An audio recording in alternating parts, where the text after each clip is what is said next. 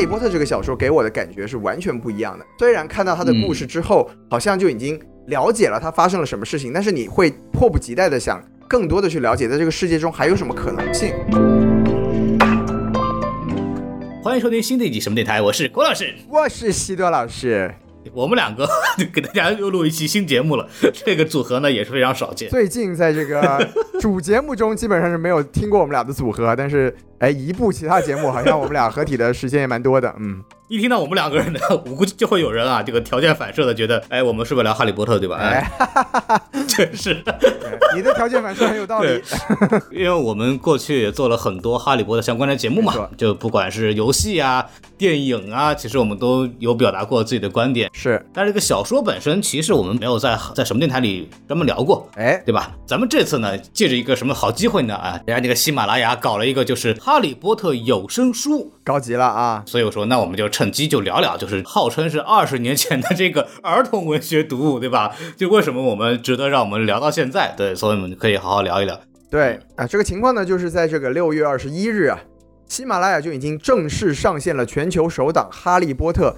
官方授权的中文有声书，那这也是邀请咱们一众听众一起来开启声音里的这个魔法世界啊！对，然后点击这个评论置顶的链接呢，就可以收听《哈利波特》一到七部的这个中文有声书全集。那么截止到我们录音的时候呢，目前已经更新到这个密室的这个一部分了。对。冯老师，咱们俩应该也是老的书迷了，是吧？但是有声书还真的是以前没有用这个方式来读过《哈利波特》呢。对对对啊，其实我之前就没有怎么听过有声书这个事情哦，我还会以为是不是就是找一个人就照着那个念，对吧？我想这我也会，对吧？没什么了不起的。对，然后 对，这次不是出了新的嘛，我就第一次也是感受一下有声书，对，哎，很有意思。你看，就是首先阵容就很强大嘛，光和积木啊，就国内知名的这个配音团队是啊，领衔的就是那个姜广涛老师啊，这个。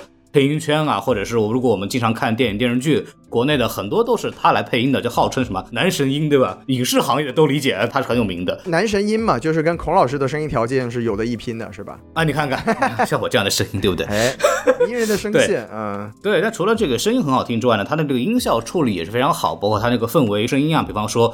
那个赫敏变出的蓝色火焰，它还会有这个火焰的那个噼啪的声音。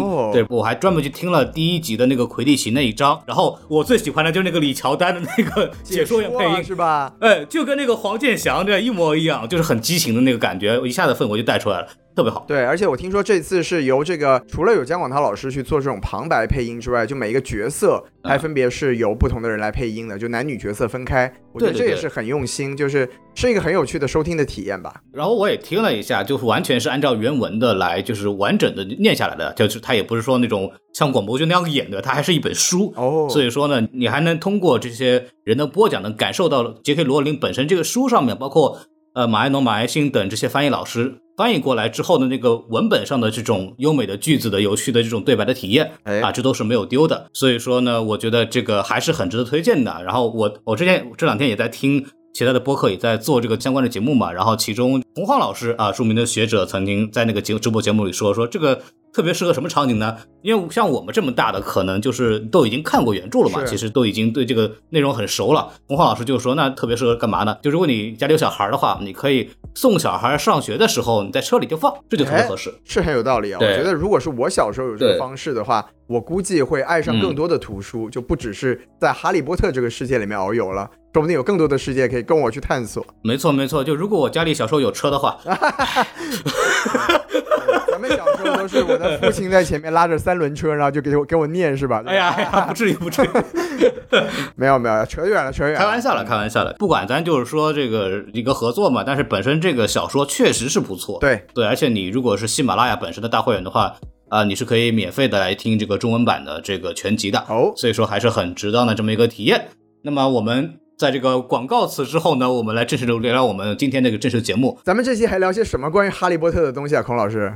我跟西多老师对吧？大家也都很明白，熟读哈利波特，老哈迷了。从两千年中文版第一次引入之后，我们就第一时间都已经看了，所以说我们对哈利波特其实有很多的情怀，包括我们也都很熟悉他的很多故事，所以我们也可以先从这个小时候的经历开始嘛。就是我其实特别想问西多老师，当你小时候第一次读到这本书的时候，你的这个体验是什么样子的？哎，其实我觉得你要说真的去回想说具体是什么体验呢，真的想不太起来了。我就能记得的就是当年怎么说，就是你读完第一本小说之后，因为你就是很想知道这个世界里面还会发生什么事情。我觉得这对一个孩子来说真的是很重要的，因为我们以前小时候嗯吧，我们念书总感觉是一件很辛苦的事情，是一个任务。但是当你真的读《哈利波特》这个小说，给我的感觉是完全不一样的。就是你虽然看到他的故嗯事之后，好像就已经了解了他发生了什么事情，但是你会迫不及待的想更多的去了解，在这个世界中还有什么可能性。我觉得这真的是从我这个经历上来讲是非常难得的一个读书的感觉。我不知道孔老师有没有相同的感觉呢？呃，我其实读的时候就感觉它让我在厕所的时间增加了无数倍。呃，我之前也在别的节目聊过嘛，就是我当年也是抱着试试看的心态尝试了一个疗程，结果就是顺利的得了便秘是吗？成功的在厕所里待了很久嘛，然后我就确实特别喜欢，就徐老师说那个特别好，就是它其实构建了一个很强大的世界观，能够让你很容易沉浸进去。对这个是这个小说给我们带来其实呃，我觉得是最好的体验吧。然后你要说除此之外的话，本身小说在语言上的幽默和生动，这个也是对于孩子来说是非常吸引人的。对，我也多次聊过嘛。你看我们什么电台的这个风格一直是一个就相声表演艺术家们在那儿聊电影的这么一个风格，对吧？没溜嘛。但其实，在相声之前，我因为我是一个上海人，我从小不是听相声长大的，对吧？我听相声可能得初中、高中等郭老师他们火的时候，那个时候被影响的哦，。这样子，那么更早之前，我的所谓的很多幽默的感觉，包括那些吐槽的那些东西，那个风格，其实是从哈利波特那边学来的。就是你看韦斯莱双子，然后那个卢恩，对吧？就包括哈利本身，在小说里边，虽然电影里边呈现的那个哈利就没有那么的就是腹黑，但是小说里的哈利呢，其实也是对对比较老实。对小说里的哈利其实也是各种吐槽，是吧？因为他从小被这个德斯里家欺负的很厉害，所以他内心里有很多腹诽，在小说里边都有一个很生动的呈现。腹诽可太好了。就特别好玩儿。对，改这个词用的多高级，一看你念过书的人才说得出来的话。听听众们有没有听出来，这个孔老师一不小心就刚刚一直在表扬自己是个很幽默的人，虽然藏的有点深，但是我一定要帮大家点出来啊，真的很不错呢。但但凡你们能够坚持听什么电台到现在的人，你们肯定得因为这个留下来的，对吧？有道理，有道理。总不能说因为我们聊的电影很聊得很专业吧？您不要这样，我们是在幽默中透露出专业好吗？啊，好的好的，我们专业的很幽默，哎，可以，可以对 还想骂人。对，刚才孔老师说到了，就是这个《哈利波特》吸引我们的一个很重要的原因，就是他创造了一个世界观。嗯，那它这个就不仅哎是说它创造了一个世界观，而且它有一个特殊的属性，就是它是属于半架空的世界观。怎么说呢？那有一些魔幻作品很有名的作品，比如说像《指环王》啊、《权力的游戏》这种，它其实是全架空的，就是它这个世界本身在现实世界里面是不存在的。然后，但是小说的这个作者，他根据他们自己强大的这个知识储备啊和这个构建世界能力，对是生生的创造出了一个完全原创的世界出来。那这样的世界当然很嗯精彩，然后我们也在里面读出了很多的快乐、很多的故事。但是对，沉浸感呢，从一定意义上来说，它就不如《哈利波特》这种半架空的设定。那什么叫半架空呢？就是说它不是说完完全全全新架构出来的，而是说从这个现实世界中去衍生出来的。也就是说，我们一方面嗯是在一个我们现实中接触不到的世界去经历这些故事，或者说去阅读这些故事，但另一方面，我们依然可以想象它离我们就一线之隔，我们好像跟它距离并没有那么的遥远。我觉得这一点其实是非常重要的。对，就会有一种你好像真的拿个筷子伸伸手，然后骑着公交车就过了那种感觉。哎，您您还是这个筷子就不要乱戳了，好不好？有点危险啊，有点危险。嗯，如果我一一举筷子，然后那个骑着公交车开进来，哦，认错了，不好意思，再见。然后说，哎，别别走啊！结果这就是这就是孔老师小时候一直跟身边人讲的故事，但是没有一个人相信他。然后他们停下来，然后坐下来，然后检查你，哎，你的这个杖芯啊、不对，好像是实木的，走了。我这个杖心是这个吃货的杖心，来自蔡澜老师的一根头发，是吗？怎么说呢？就是我跟你感受也很像，就是我小时候读到的时候，你看他有自己的政府，你看他也有自己跟麻瓜沟通的渠道。包括他有自己的银行，还能跟麻瓜进行货币兑换。大家如果听过之前这个钱粮的胡同那播客里边，他也讲过它里边的金融体系，对吧？就是是的它是一个，咱们就是小说本身的话，其实跟英国本身是息息相关的。没错，没错。对，就比如说这个小说里面一开始一个最重要的剧情之一，就是说哈利他们去上学嘛，对吧？那他们经过的是什么地方呢？嗯是这个伦敦国王十字车站。这是一个现实中就存在的车站啊。对我还去过。哎，对啊，你看孔老师这种这种朝圣者，还专门去过那个地方，但不知道你有没有去那个九又四分之三那个柱子那里撞一撞呢？因为我在英国的时候待了大概有七天，但是我平常经常去的是 Charing Cross，就是我平常其实坐那个轻轨，就伦敦也是那种城铁嘛，然后你可以。坐那个城铁去到郊区，就是大量的人其实住在伦敦郊区的，因为市区住不起，所以我就是那个时候住在那家里边，他们是在伦敦的郊区的，然后我就经常坐那个查令十字的那个火车站，然后去到郊区，然后这样国王十字车站其实我就去过那么一回，所以说当时也没有着急去找那个东西，就很仓促，反正也蛮可惜的。说以后有机会去英国的话。可以再专门去看看，听说那边排队很厉害。对啊，群的那边排队要上学。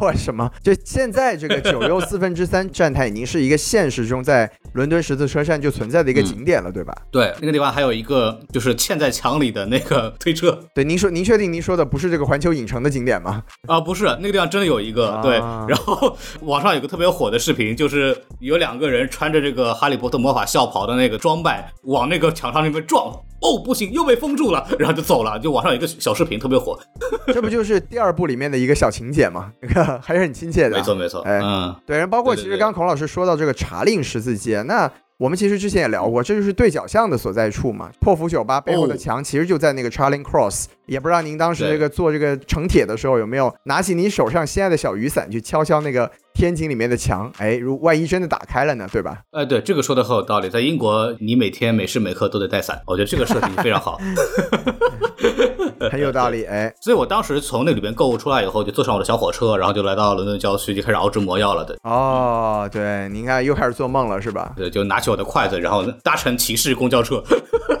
您一个您一个中国的魔法师，怎么就跑到英国去留学了呢？哎，这个反正还是要魔法交流的嘛，对吧？这个也在一个小说里面提到，这个我们是有跨国交流的。对，真的是的啊。咱们说回来，就是那个除了这个，刚说地理位置，你看它跟伦敦啊、跟英国其实有紧密相关。包括，哎，其实我要说，你说霍格沃茨魔法学校在哪里？在苏格兰，苏格兰吧？哎，就是那个苏格兰高地。如果大家看过第二部的时候，其实他们现在已经在这个有声书里已经更新到那边了。就是他们 开着那个车，然后一路向北嘛。对，向北去哪呢？就是这个苏格兰。然后有很多传说啊，说那个其实霍格沃茨在那个尼斯湖那边。我记得网上我还看到过一个比较有意思的一个画面，就是有人做了一个霍格沃茨地图。哦，对，然后。它在里边显示的就是那个翻过一座山，然后那个山的背后其实是霍格沃茨学校，因为那个苏格兰都是那种高地嘛，就是那种丘陵地带，有点那个意思。对，它有点像山一样。呃，牦牛什么的我就不说了。对啊，这个不重要啊，就是它在那个山的那个地方呢，还专门设计了一个小彩蛋，就是在那个山的那个所谓的尽头啊，就排了一堆人，那个麻瓜在那找霍格沃茨在哪里，就非常有意思，这个还挺逗的。可见嘛，这也是和现实世界紧密相连的一个反应，就是。不仅是像我和孔老师这样的中二的少年，世界上有很多人，就包括这种很多哈利波特的读者，都是坚信着在我们的身边就有这么一个魔法世界，我们每时每刻都在想办法去找到它。包括那个之前我们也聊到，就是多比的墓啊，目前为止还在那个他们拍摄的那个那个海滩那个地方。是的，是的，对，然后就特别逗。哎，除了这个地理的关系之外，其实。啊，一方面是地理的这种相近性，就让我们觉得我们随时有可能走进去；那另一方面就是这个魔法世界有很多设定啊，它其实跟这个现实世界也是有一定的这个对应关系的。这也让我们觉得这个世界和我们的世界是有所联系的。没错，没错，看他们那边也有这个魔法部的政府部门，对对吧？然后也有什么。比赛，你看也有球赛。之前我们就就比如说魁地奇世界杯呀，对，其实就是跟世界杯是一样。你看有这个循环赛，有小组赛，然后小组赛里边淘汰什么十六分之一决赛、八分之一决赛，然后决赛这样的东西。哎，然后也是四年一届，对吧？就非常有趣，懂得挺多啊，孔老师。然后包括它的整个设计，其实也是综合了，比方说英式橄榄球，包括是足球的一些比较好玩的这种打法吧。我觉得就总体来说，罗琳其实在现实的社会里边，其实汲取了相当多的养分来去去丰富他这个魔法世界。的这么一个一个设定是，那我们要去聊的话，其实我觉得罗琳在借鉴最多的应该是中西方的很多，尤其是英国的吧。我觉得那种传统的传说啊，或者是文化的一些梗，哎，比如说呢？呃，人物的命名，比如说赫敏，赫敏这个就是来自于 Hermes。我们之前也聊过麦格教授，对吧？Minerva，Minerva 就是雅典娜的罗马名字，对吧？就雅典娜是象征智慧的、教育的女神，对吧？这个也可以都对上。然后包括里边还有一些魔法生物，其实都是有历史记载的。我们不能说它是真实出现过的，至少在西方的这个传说当中也经常出现过。比如说呢？那比方说我们在第一集的时候，魔法石的里边，大家都知道有一个挪威脊背龙，对，诺伯嘛，就是海格想养的那个小龙。对，哎，对。然后这个龙在魔法世界里边其实非常重要，在哈利波特小说里边，它应该是出现过最强大的魔法生物，应该没有之一的，对吧？稀有动物然后在这个小说里边，很多种啊，很多种。你看，你比方说像这个挪威脊背龙，就按照设定呢，它是像一个大蜥一样的这么一个背上全是鳞片，并且它是有毒性的。你看，在小说里边其实也有，那个龙都把这个海格的大拇指都给咬破了啊！这个应该也是在整本小说里边海格唯一受伤的一次。哦，对，还烧了海格的胡子嘛，是吧？对海格的这破坏力就是非常的加倍。对，然后这个我觉得非常有意思。是，然后除了这个挪威脊背龙之外嘛，就是大家如果听到第四本的话，就会发现这里面的这个龙的设定和咱们中国也是有关系的。比如说里面有一种火龙，就叫中国火球。那中国火球就是跟咱们中国这个意象也很相似嘛。就比如说它有这个火红色的鳞片，就和我们这个喜欢红色的国家非常的哎有这个文化的溯源感。然后也十分光滑，对，还有什么狮子鼻，脸部周围有金灿灿的流苏状尖刺，就总之它的设定是非常完整的。但是一方面呢，就是它虽然是叫中国火球，但它跟我们东方的这个龙的设定其实并不是特别一样。它更多的是参照了这种西方的这种龙的一个文化的背景。那因为你看西方其实过往以后有很多关于龙的传说。对啊，你看你说，比方说古巴比伦文化呀、埃及呀、希腊呀、罗马，包括德国以及英国的诸岛等，都有关于龙的传说。是，比方说呃希腊神话里边那个赫拉克勒斯，对吧？就是它里边有一个就是要杀一个龙叫法德拉龙。古巴比伦文化里边有一个特莫耶龙，包括英国文学里边有一个非常著名的这么一个英雄传说叫贝奥武夫啊。这个大家如果熟悉电影的话，就知道有曾经有一个纯 CG 做电影的一个电影尝试，就是贝奥武夫对来去做的，非常失败啊。当时里面有这个安吉丽娜朱莉 没有逃过这个恐怖谷效应，但是当时怎么说呢？对，也是这个电影史上的一次不成功的尝试吧。对，然后贝奥武夫本身也是古英语记载的传说故事当中最古老的一篇的，其中那个主角叫贝奥武夫，就是杀死了这个海怪格兰德尔和他的母亲之后呢。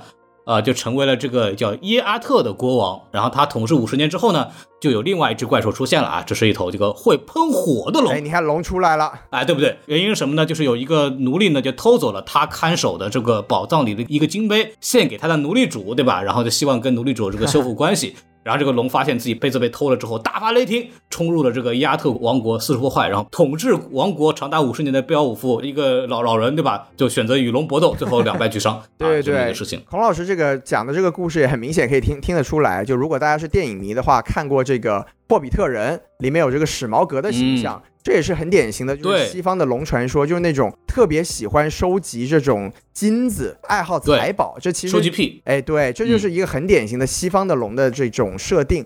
那跟咱们东方的，比如说咱们东方龙的形象，大家很熟悉，它就是这种蛇身形为主，然后没有翅膀，是腾云驾雾的，然后有。蛇的身体啦，猪的头、鹿的角、牛的耳、羊的须、鹰的爪、鱼的鳞，这种我们是在这个小说里面看到了很多跟西方传说相关的，但是我们也很期待，就在未来有可能当这个魔法世界延展到东方之后，咱们中国这个龙的形象会不会有可能出现在这个整个哈利波特的魔法世界观里面？哎，这个就很有意思，因为其实你要溯源的话，其实中国的龙跟西方的龙它其实是有同源性的哦，是吗？对，这个西方的龙我们可以等会儿。再往后再稍微往扩展介绍一点，它有很多的种类啊。它我们都说 dragon，dragon 是一个我们不通用的这么个翻译。把 dragon 翻译成龙这个事情呢，是也是就是马可波罗当时就是来去做的这么一个翻译啊。最早是可以追溯在他那边，就是大概在元朝的时候，其实就已经把 dragon 翻成龙了。但是 dragon 这个词呢，慢说它跟我们中国的龙它是不是一件事情？Dragon 这个词本身呢，它也只是一种龙。Dragon 它可以统称为西方的龙的一个总称，但它其实它有很多的分支，这个我们一会儿可以聊。那么我们先说这个中国龙和西方龙的这个同源的这个区别，对吧？因为我们中国的龙啊，这个源远流传。仰韶时期就已经有中华龙的这么个形象了。那么仰韶时期什么时期呢？就是三皇五帝时期啊，那就非常久远了，对吧？哎，当时就已经出现了就是龙和虎的这么一个用贝壳码成的形象，然后就已经非常接近于我们现在看到龙了。但是。其实我们知道的是，中国的这个龙的这个形象呢，呃，随着这个时间的更迭，它其实不同朝代是不一样的。这样子，比方说，就是其实很多早期的时候，我们发现隋唐的那个龙的形象呢，它比较像猪，叫猪首龙，就就那个新龙龟文化吧，大概就是什么八千年、七千五百年前，听起来像是一道菜呢。对，然后但是比较有影响的关于这个龙的传说呢，就是其实是蛇传说。这个也是学者叫闻一多先生，他当时在四十年代的时候考证过的。他的这个理论呢，当然这个也是一种说法，这个众说纷纭嘛。这个其实这个龙图腾的这个最早呢原型就是这个蛇图腾。那么蛇图腾的氏族呢，就是消灭了不同的图腾，什么什么牛啊、鹿啊什么的，就把什么牛角、鹿角加在蛇身上，然后又加上什么其他的一些什么马啊、什么那些动物的这么一些特征，最后经过长期发展呢，就变成了一个我们现在的龙图腾的这么一个形象。哦当然了，这个闻一多老师的这个龙图腾的这个形象呢，其实也有很多的不同的考证，甚至还会有这个营口坠龙，就是传说当中真的有龙存在的这么一个故事。当然，我们现在看到的五爪金龙这样的形象呢，其实是清代才正式来这个定下来的。这样子，对，那么往回说。那么西方来说呢，它其实最早这个龙呢，十三世纪呢，其实也在法语里边就有这个词。然后这个法语这个词呢，是最早是来自于那个 Draco，Draco 呢就是古希腊里边的一个关于龙的读音。德拉科，这不是马尔福的名字吗？没错，Draco 这个词呢，其实在拉丁语里边也代表这个巨蛇的意思。古希腊语里边还有个词叫 Draken，Draken 就是就巨大的海蛇、海怪啊这样的词。其实这个词呢，其实在这个加勒比海盗里边也出现过。哦，所以我们可以看见的是，我们无论是东方还是西方吧，最比较早的时期吧，其实都有就是龙是蛇幻化而来的这么一个一个问题。有道理。啊，当然我们可以看到，你看这个东西方的这个龙呢，虽然都好像建立在同样的一个现实动物的这个基础上，但是由于这个一个发展脉络不同呢，我们对同样这个龙这个概念呢，就在两边呢发展出截然不同的这么一个形象和象征意义。东方的龙里边，它是一个我们氏族、我们中华民族不断蓬勃发展、统一的这么一个象征，它成了我们这个民族的象征，我们是龙的传人。你看，那从西方来讲，你看它是一个海怪来的，它是一个巨蛇来的，然后这么过来，所以西方的龙发展到后面就变成了一个更偏负面的，这个凶恶、贪婪的这么一个形象。当然了，这个主流印象呢是主流印象，它也有很多偏差。你看，我们这个东方也有这个小说里边有那个哪吒闹海，对吧？对，然后包括《汉书》也有记载，龙啊为祸乡里呀、包括我们很多时候都说，你看像龙王求雨，那个时候还说，如果你个龙王不求雨，还有什么献出童男童女，对吧？类似于这样的行为，其实这个龙都有这个邪龙的这么一个现象。在这个西方呢，也有什么威尔士红龙，对吧？它其实也是威尔士这个民族本身的一个代表，它也有它的正面含义。所以说，也不能说一概而论，就是中国的龙就是好的啊，西方的龙都是坏的，是它也不是这么一个说，但只不过就是有什么一个通用的这么个主流印象吧。对，对吧？就是西方的龙，它整体就是一个贪财啊、贪色呀、的一个形象，然后邪恶、贪婪，嗯很大程度上在各种传说里面也都是会作为一个骑士的一个垫背的神器嘛。只要对对对，只要勇士屠掉了恶龙，他就会变成一个英雄。那其实，在这个小说里面，在哈利波特的设定里面，它很大程度上也是借鉴了这种西方的，就是龙始终是作为一个对手存在的。那像这种设定呢，对，没错。它只要出现在这个小说里面，它就很容易给，尤其是西方的读者形成一种心理的共鸣感。这也就是我们说的，它有一定现实意义，可以更好的让现实中的读者去进入这个世界的一个很重要的原因。就是屠龙英雄嘛，这个一个嗯怎么说，就是西方的这个英雄传说里边的一个必备的流程啊，都有都有这么一个流程。你看，就圣经里边也有啊，圣乔治对吧？然后凯尔特人神话，这个也是罗琳最常借用的这么一个神话来源。哎亚瑟王，那兰斯特洛和特里斯坦也杀过龙，对吧？其实就有很多嘛，对可。以啊，孔老师，包括现代的这个电影的这个形象里边，我们刚刚提到的这个史矛革，包括《冰与火之歌》里的这个卓梗啊，这些所谓的龙，也都代表了很强大的破坏破坏力。对没，错没错，就都很多。那么我们往下说的话，其实你看西方的龙，我刚刚讲了啊，dragon 不是代表龙，对吧？dragon 它是有标准形象的。那么什么龙才能叫 dragon 呢？要考过了公务员才能叫 dragon 是吧？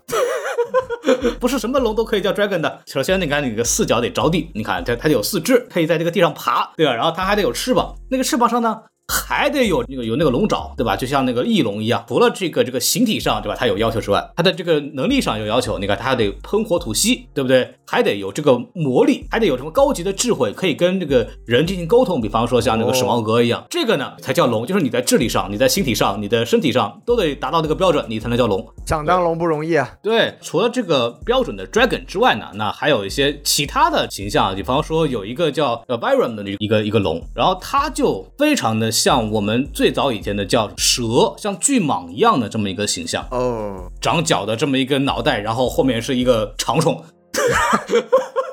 然后带翅膀是吧？没没翅膀，就就完全就是一个长虫，但它的分支就可以分成像那个什么。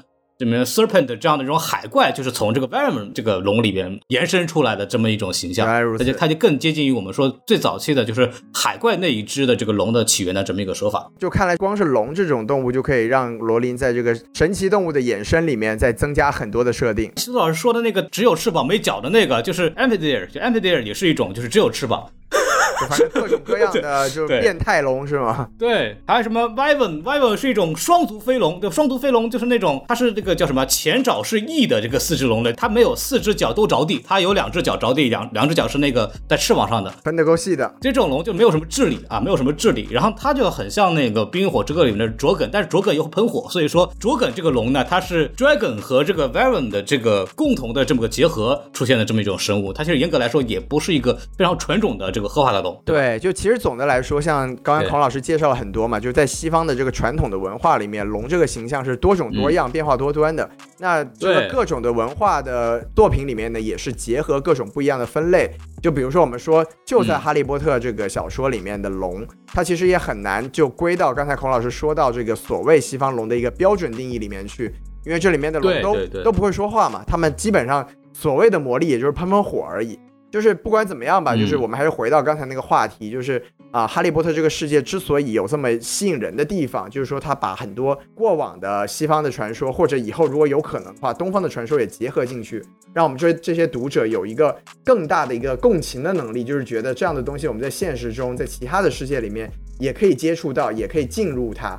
那这样子就更有可能进入到这个所谓的哈利波特的魔法世界里面。嗯，然后像《哈利波特》这个小说里面，其实还提到了很多，就是比如说斯芬克斯这样的啊，就是在现实的这个传说当中也经常出现的这样子的一种神奇生物也好，对吧？然后大家可以在小说里边，包括有声书里边，纵情的去挖掘一下，包括它里边有很多点，比方说斯芬克斯最后去问别人问题的这个梗，其实在这个小说里边也有点到，对，到时候大家可以去自己探索一下，对，嗯一个灯谜神兽啊，对对对，我就不那个剧透太多了，对对对。哎，对，那除了这个动物之外呢，这个孔老师，你是不是还可以给我们介绍一下小说里面有什么传说中的植物，对吧？也可以稍微讲一讲。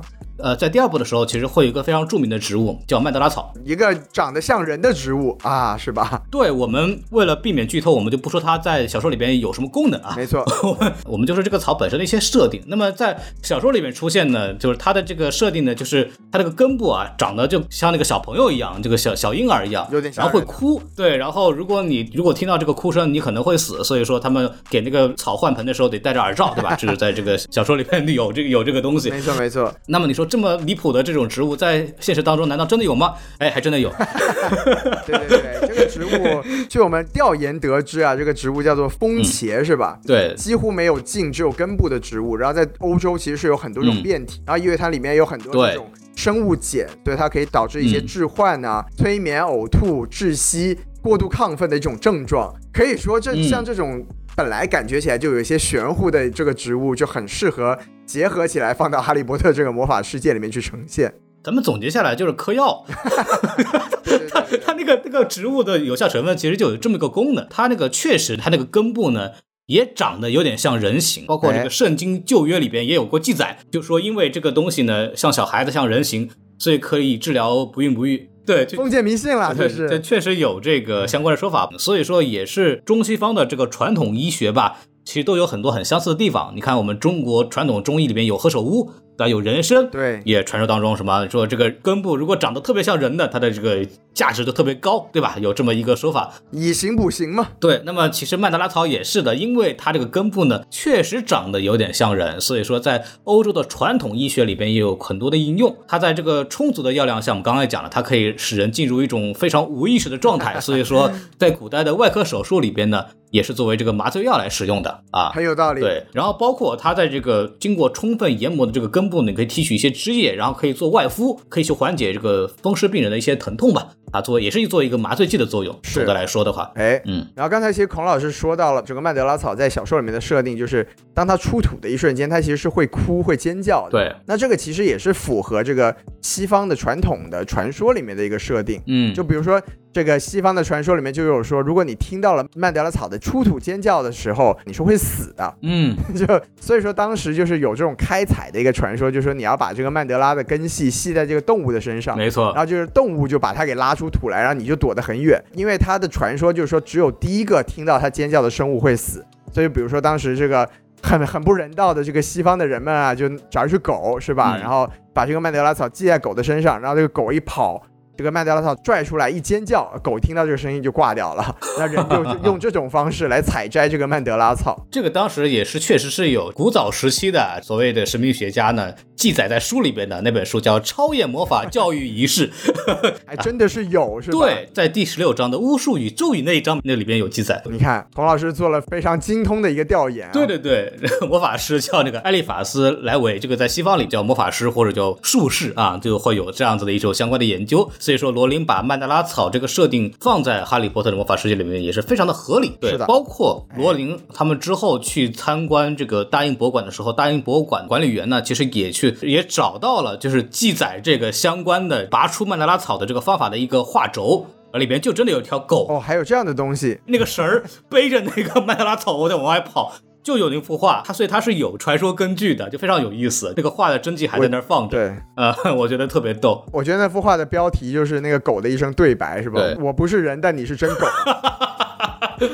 那么我们说回来，啊，就是因为这个药在确实曼德拉草根啊，确实会让人意识模糊，对吧？其实当时也被这个西方的这个宗教术士也认为是一个非常重要的这个药物，因为它的这个致幻性嘛，所以说很多术士会把会在那个仪式的时候去用这个用这个东西做的药剂，为了所谓叫通神嘛，就达到一个无意识状态，就所谓可以跟上帝完成对话啊，有这么一个过程，对，所以说也会经常用到这种草。加强了这种这种曼德拉草这个现实现实社会当中确实存在的植物跟魔法世界有一个非常紧密的这么一个绑定吧。是的，是的，是的，就是我们主要介绍了这个龙和曼德拉草。其实贯穿小说里面是有很多这种类似的啊、魔法世界里面的一些生物也好，或者嗯制度也好，跟现实中有所对应的这么一个情况。就比如说里面有一些炼金术啊，或者嗯包括我们熟悉的家养小精灵啊，它都是有一些现实中的一些现象，或者说一些本身存在的东西去作为一个文化的参照的。那这样就像我们刚才说的，对，在我们阅读小说的时候，我们就更有可能去结合现实的这个情况，就让我们觉得这个魔法世界就是真实存在的，而我们离它就是很对，尼克雷梅有真人啊，他的那个画轴是真实存在的，也是大英博物馆真迹啊。然后他们当时也是专门瞪出来，然后给罗琳看。然后罗琳当时就非常激动啊，这个是真的是我能看的吗？就很开心，画的贼好，红白黑三个元素，然后怎么个转化，那个笔记非常精美，我都想弄个复制品了。感觉其实是这个罗琳当时在创作小说的时候，是躲在这个大英博物馆里面，就是找一个馆藏，然后就创造一个新的东西出来，嗯然后结果被大英博物馆发现了。他们现在就想告诉你说，你看当时你做这些事情的时候，其实我们都看在眼里，只是没有揭穿你而已。罗琳的家里书架里边全是这个大英博物馆的藏书是吧？啊，没没听说过啊，开玩笑，开玩笑。别闹别闹啊！呃，当时罗琳其实也是说过，就是他的家里有很多这种相关的神秘学的，包括一些西方传说的那种大部头的工具书。然后他在写作里边其实大量的去参考了这些书，然后他还在跟那个博物馆的那个管理员就说：“哎，我就当时没有这个条件，我们看到的都是一些很早年的印的，就是比较的粗糙的书，我就没有机会看到这些真迹。”所以说，当他在看到那些呃尼可勒妹的那个真实的这个画册的时候，他就觉得哇，这个真的很激动。那么确实，这个东西尼可勒妹这个人真人本人确实也是在我们的这个现实社会里真的是出现过，真的有这么一个人存在。包括炼金术这件事情相关的笔记也是真的有的。当然，我们根据这个现在的推断呢，他可能那个魔法石呢应该是块硫磺，对，对 对，他通过那个相关的反应可以就弄成一种类似于这种镀金的效果，金色的效果。但它那个东西目前的化学研究呢，它应该来说不太可能实现点石成金啊，或者把黄铜变成金啊，或者类似于相关的东西，可能最多炼个铜啊，炼个铜多。新鲜啊！对，就我觉得大概是这么一个事情，挺有意思的。因为包括我们为什么会喜欢哈利波特，是因为我在读的时候，我也去像罗琳一样，我也会看很多参考书，然后有很多书就会讲到，哎，你看罗琳在写的时候，他参考了哪些部分，然后其实非常的丰富。你看《家养小精灵》其实里边也是借用了很多法国的那种关于小精灵的传说，请大家把爱学习的孔老师打在评论区里。对，康沃郡那个地方，你看小精灵为什么是蓝色的？因为那个地方有一个种族，它就是把脸刷成蓝色。你看，它是有有有来源的。然后康沃郡小精灵本身也是呃凯尔特人文化，包括西方的诸多传说里边都有，就是不是给人捣乱的，就是给人干活的，对吧？然后都有这个设定，你给衣服我就走，你给钱我就走。然后我一个义务劳动，但是你可以给我吃的，就类似于这样的事情。但是我还可以跟你捣乱啊什么的，都有，这些都有，包括什么卡巴。卡巴这个动物在日本叫河童，然 后斯内普在第三部里边就说那个卡巴在蒙古明显够的，这叫扯淡的，蒙古有水嘛，对吧？就是卡巴，卡巴是一个水生动物，您别这样，蒙古还有水军呢。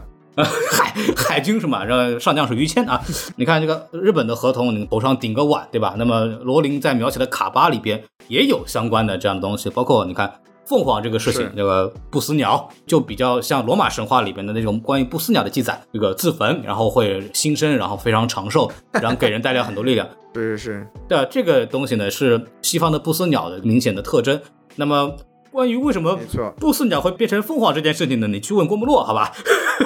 真的是有太多这个所谓的文化溯源对发掘的东西，让我们可以沉浸在这个世界中很多年。对，就是很有趣。然后你可以从罗琳这本书就能挖掘到很多这个西方的这个文化，因为我们之前在聊那个我们在聊月光骑士的时候，其实说到一个关于这个流行文化对传统文化的延续的这么一个作用。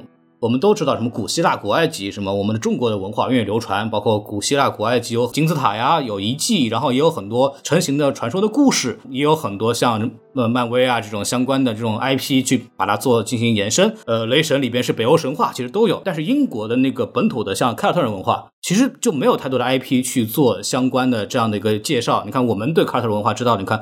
万圣节是凯尔特人文化，大家知道吗？很多人应该不知道吧。然后那个 凯尔特人，我们 NBA 那个球队，凯尔特人那个球队，那个凯尔特人其实也是英国来的这么一个一个文化。罗琳其实是一个凯尔特人文化的集大成的这么一个作品。通过《哈利波特》，我们就可以了解一个其实大家并不熟悉的一个冷门的来自于英国的魔法传说。西方的大量的关于魔法的记载，包括亚瑟王，就是梅林。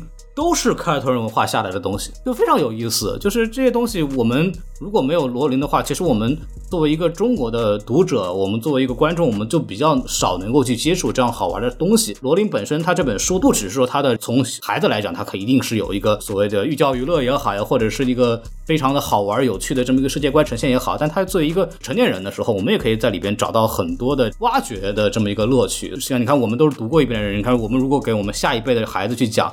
我们可以去聊很多，不只是小说里边出现的东西，还有很多的文化的东西可以去往里边转。然后这个对孩子的这个教育啊，你看多有帮助。你看看，总结来说嘛，就是说这个小说，因为它参照了很多现实中的设定和传说，让我们在读书的时候可以更好的进入这个世界。对。然后另一方面，又因为它有很多这个文化溯源，让我们在读书之余，还可以去了解更多的这个和现实世界相关的一些知识或者说是设定。让我们看到一个更大的世界，当然前提是你要像孔老师一样认真好学，然后去做更多的课外的一个知识研究。那好玩，这样子就是说这个小说真的可以给我们带来很多乐趣和很多有价值的结果。它是一个主动挖掘的过程啊！你你如果再仔细读的话，它有很多更有趣的设定。我再说一个相对来说比较深的东西，哎，您给说说关于这个少数族裔和多元文化的问题。你看《家养小精灵》这件事情，其实就一个典型的。影射了奴隶制的这么一个话题，对吧？这个东西我们之前也聊过，我们就不在这儿细聊了。包括狼人的管理和治理这个事情，也是一个非常沉重的话题呀，同志们，对啊，这个对，它是映射了这个现实中的艾滋病的群体，对，就是或者任何的被社会歧视的一些少数群体，就无论你是什么样的问题吧，你被社会误解的，或者是怎么样，都会面对这个问题。因为你比方说，大家可能不知道的是。